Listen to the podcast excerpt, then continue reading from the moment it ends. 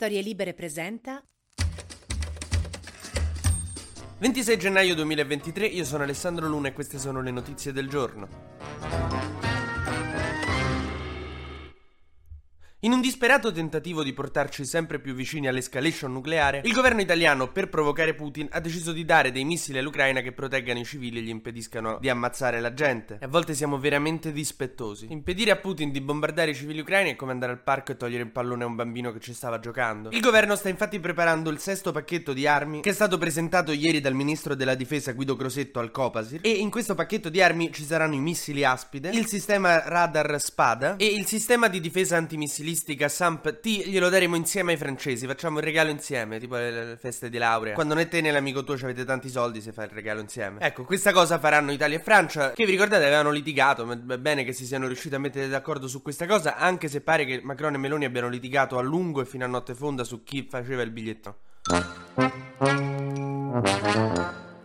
A proposito di Meloni e leader internazionali, ieri c'è stata anche una call su Zoom con Biden, Macron, Scholz, Sunak, il presidente inglese, e Meloni, per aggiornare tutti quanti sullo stato della guerra in Ucraina. Però così è come con gli esami a distanza all'università, cioè puoi copiare tutto, basta che metti il libro dietro il computer. Però c'è un mistero diplomatico perché sembra che Giorgia Meloni durante questa conferenza sia arrivata soltanto dopo tre ore, cioè lei non era stata invitata all'inizio da Biden. Dopo uno sforzo diplomatico che non si capisce bene, cioè qualcuno di noi ha chiamato i servizi loro e ha detto dai fate a Meloni. E quindi è riuscito a entrare dopo tre ore che stavano in riunione per dire la sua e ha detto aiuteremo Kiev a 360 gradi. Però è un mistero sul perché l'abbiano voluto escludere all'inizio. Forse il problema potrebbe essere che la scorsa volta mentre c'era la riunione si è dimenticata il microfono acceso e gli altri hanno beccata che stava a guardare la Roma in sottofondo. Comunque il fronte della Nato è unito. Gli abbiamo dato una marea di carri armati perché la Gran Bretagna è partita, ha fatto da sé e ha dato un sacco di carri armati perché anche Germania e Stati Uniti hanno dovuto dare per, per non fare brutta figura. Ma se non era per la Gran Bretagna anche gli altri non è che gli davano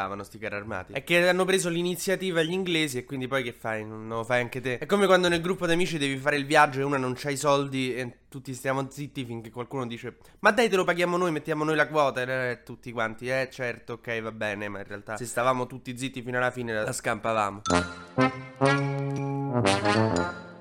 Quindi, mo, per non fare brutta figura, stiamo mandando a Kiev un numero incredibile di carri armati. Kiev adesso ci avrà più carri armati di mia nonna alla fine del risico. Per chi non lo sapesse, nonna è molto forte al risico. Noi non stiamo a mandare manco un carro armato perché quelli che abbiamo hanno l'età di minoli. Però stiamo mandando un grandissimo sistema di difesa aerea dai missili proprio in una, tra l'altro, giornata che è cominciata con un attacco massicissimo della Russia di Putin sulle città ucraine con missili e con droni iraniani Saed, che sono quelli suicidi che servono solo a far morire la gente, cioè non hanno nessuna ragione strategica eh, militare di esistere. Quindi io non capisco come si fa a essere contrari all'invio di questi sistemi che salvano le vite umane quando Putin bombarda e non c'è modo di fermarlo e di fargli cambiare idea. Però c'è ancora chi, come Paolo Ciani a pagina 4 di Repubblica, deputato eletto con il PD anche se è di Demos, che ieri ha votato contro l'invio di questi sistemi che salvano la vita alla gente e oggi lo motiva così. Dice la presenza maggiore di armi di per sé prolunga il conflitto. Sì, che come dire che se chiudi la porta a chiave poi riprendi lo scontro più lungo con i ladri. Boh, io non ve capisco.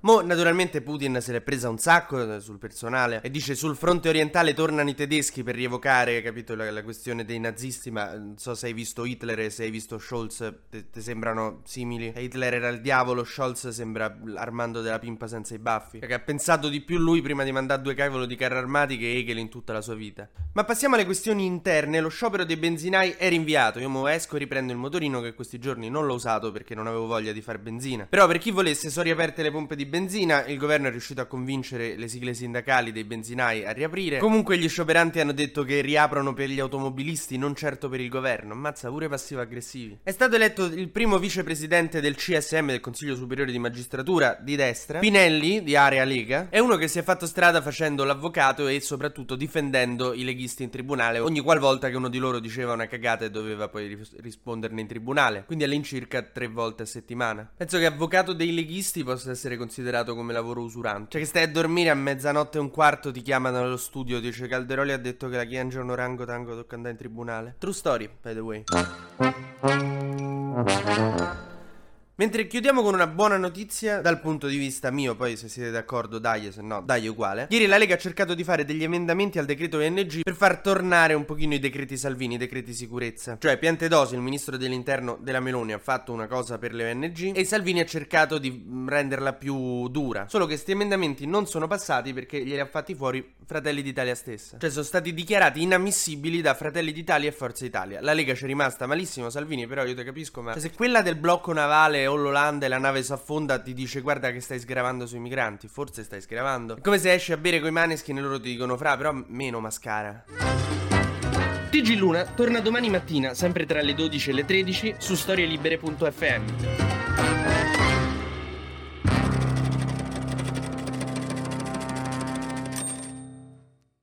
Una produzione storielibere.fm di Gianandrea Cerone e Rossana De Michele. Coordinamento editoriale Guido Guenci.